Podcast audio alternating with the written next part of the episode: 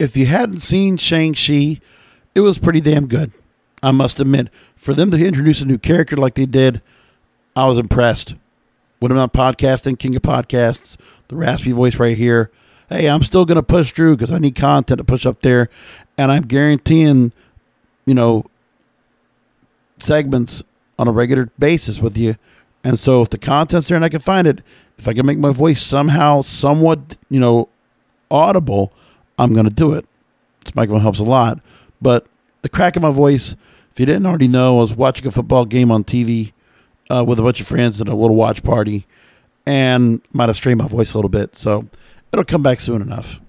If you're listening to my, on my uh, when when I'm if you listen to me on my broadcasters podcast or the Wrestling podcast, you know at some point you'll probably check that my voice will have come back somewhat, and it'll get much better. But right now it's what it is. So Shang Chi and the Legend of the Ten Rings exceeded expectations on its box office debut. $75.5 million in the U.S., 90 days over the four day Labor Day weekend, which normally is a soft weekend in the box office. So that's the biggest Labor Day opening since Rob Zombie's Halloween, which brought in $30.6 million in 2007. Who'd have thought that Labor Day would have been a great weekend to put a movie out there like that? Now, also, Shang-Chi is one of the best impressive three day openings since the pandemic, uh, the pandemic era when the movies came back opened. F9 got 70 million, Black Widow 80 million. So that's pretty good. Pretty damn good. In good company. An excellent start, and while eyes will still be on how the movie holds up in the second weekend, Black Widow dropped 68% because it was available on Disney Plus and people could pirate. Shang-Chi's debut will do better because of the fact that it's in the movie theaters. And if I look at what they've done so far and how it's done performing wise, weekend to weekend, well, it looks like it's holding up just fine. As I look right now, let me look what the records look like. The weekend chart. Well, we know that this past week it was doing really well. Well, so far, as I'm looking at it as we speak, the movie's already gotten at this point 109 million dollars. So another 30 million already in the books. Well, actually, since since uh, Labor Day weekend, right? Monday, another five days, and it's pulled in another 20 million dollars.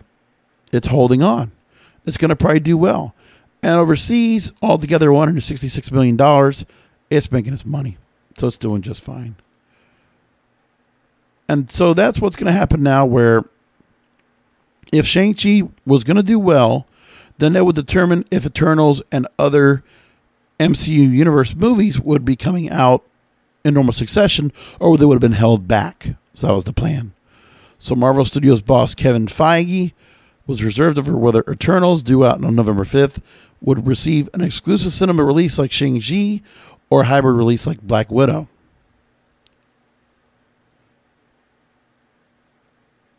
So now it looks like they're going to go ahead and let all these movies come out in one shot, which is great. We just talked about it on another edition of Winona Podcasting. If I haven't played it here, you will hear about it. Now, there's still some movies that were getting delayed again. Top Gun Maverick is moving from November 2021 to May 2022. But now Shang-Chi has alleviated all the concerns so that a, in, a certain industry feels a bit more positive about the huge movie still to come in 2021. Now, for instance, Venom, the, the Be Carnage could have been pushed off to next year, but it was originally pushed for August 12th.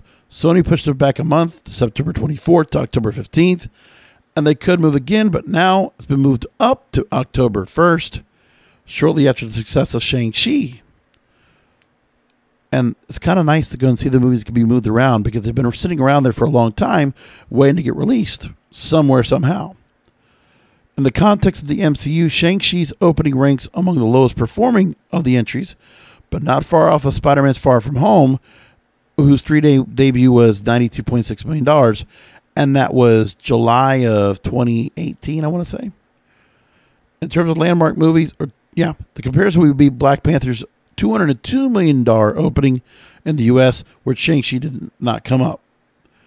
But now, if it was at the same time as Black Panther pre-pandemic, I'm sure Shang-Chi would have broken a million dollars. Pretty easy about that. But in the context of the overall certain marketplace, I'm reading from Digital Spy, by the way, the movie was released into Shang-Chi's off to a very promising start and could confirm Eternals will receive a similar release as, it continues the trend of exclusive cinema releases hitting big. While Black Widow opened big, the biggest highest grossing movie at the box office this year, 182.6 million. There's been talk it hasn't done as much as it could because of the Disney Plus release and Scarlett Johansson filing a lawsuit. Now, one of the biggest successes of the summer, which was one I missed, unfortunately, because of everything that was going on, Ryan Reynolds' Free Guy is one of the few movies to hold firm at the box office. Maybe I'll catch it tomorrow. I'm thinking about it because it's going to be tough for me if you're to catch in the theater at an early time. I think it was 9:45, and I had other stuff to do. I was going to go out that early to go catch that. Too much other stuff to do. So F9 is the highest grossing U.S. release of the year.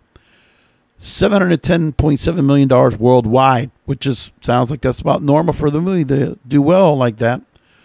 So it could very well rack up a million, a billion dollars. Who would have thought that we would get back to that? But there we go. Quiet Place Part Two got 100 point, 160.1 million dollars so far, almost 300 million worldwide.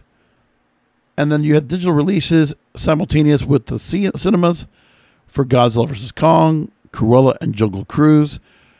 And they had done solid numbers at the box office as well. Like if you look at what has happened this year domestically, you had Black Widow at the highest. So Jungle Cruise and Godzilla vs. Kong broke the $100 million mark. Cruella, 86 million. Free Guy, 96 million. Space Jam, 70 million. And everybody else comes underneath the $60 million mark for all of that. But also note that all those movies for Godzilla vs. Kong were also open to almost 4,000 theaters or more. 4,000 screens, as a matter of fact. So there's a lot of what's being said about Shang-Chi being an interesting experiment because it's a 45 day exclusive theatrical window. If Disney were to look at its opening to decide how to release Eternals, it's proven to be a successful experiment. So there you go. Eternals still set to go out November 5th. That's the next Marvel movie. It was a good crowd that came out for it. The movie was really well received. Damn good job. You know, regardless how much the movie made, the Shang-Chi movie was very good. I was very impressed by it. I would recommend it. I'm going to leave it there. I'll talk to you next time.